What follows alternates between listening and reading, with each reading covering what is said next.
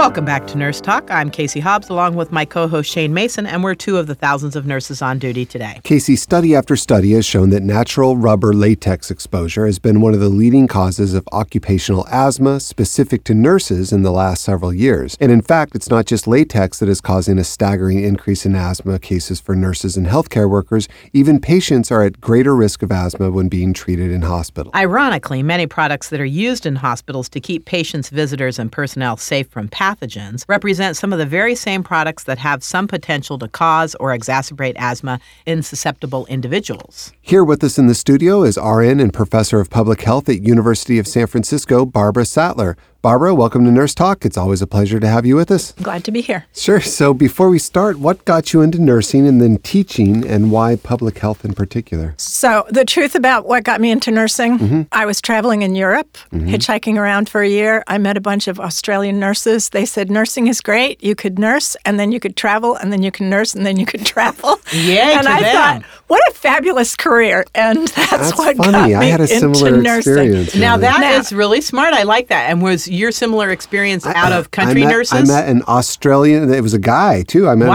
Australian guy nurse in Turkey Wow. and Bulgaria. It was on that trip, and he was like, "Yeah, I just worked for a couple months and I traveled." And I was like, "That's awesome." Then I came back to the states, and then some of my friends that were nurses, I started paying attention a little more, and I'm like, they're leading pretty cool lives, and so that was part of it for me. It's funny. Wow, that's great. And I love the Australian nurses. Oh, me It's a great group. And they're slowly, unfortunately, they're trying to move towards our method of healthcare, which is not single payer, which is what they already have. Right, And the nurses right. are being very vocal. Thank you. Yeah, I just spent um, time with the Australian nursing unions last year working on environmental health issues, so greening their hospitals. They're at really an earlier stage than we are, but they were really interested. But they have a lot of energy related issues. So I was working on fracking and coal fired power plants. They had this huge long term coal plant, rather, I should say, coal mine that had been just on fire for months and months Ooh. and months. And so the air quality in the area was really, really bad. And they couldn't put it out. They No. couldn't put the fire out. No. It's like our gas fires on the trains that happen. We have coal mine fires in Pennsylvania that have been going on for over 30 years. You're kidding, and I didn't even know that. No. They're underground, Uh, right? yeah, and they've evacuated the towns on top of them. Anyway, Oh, so these are,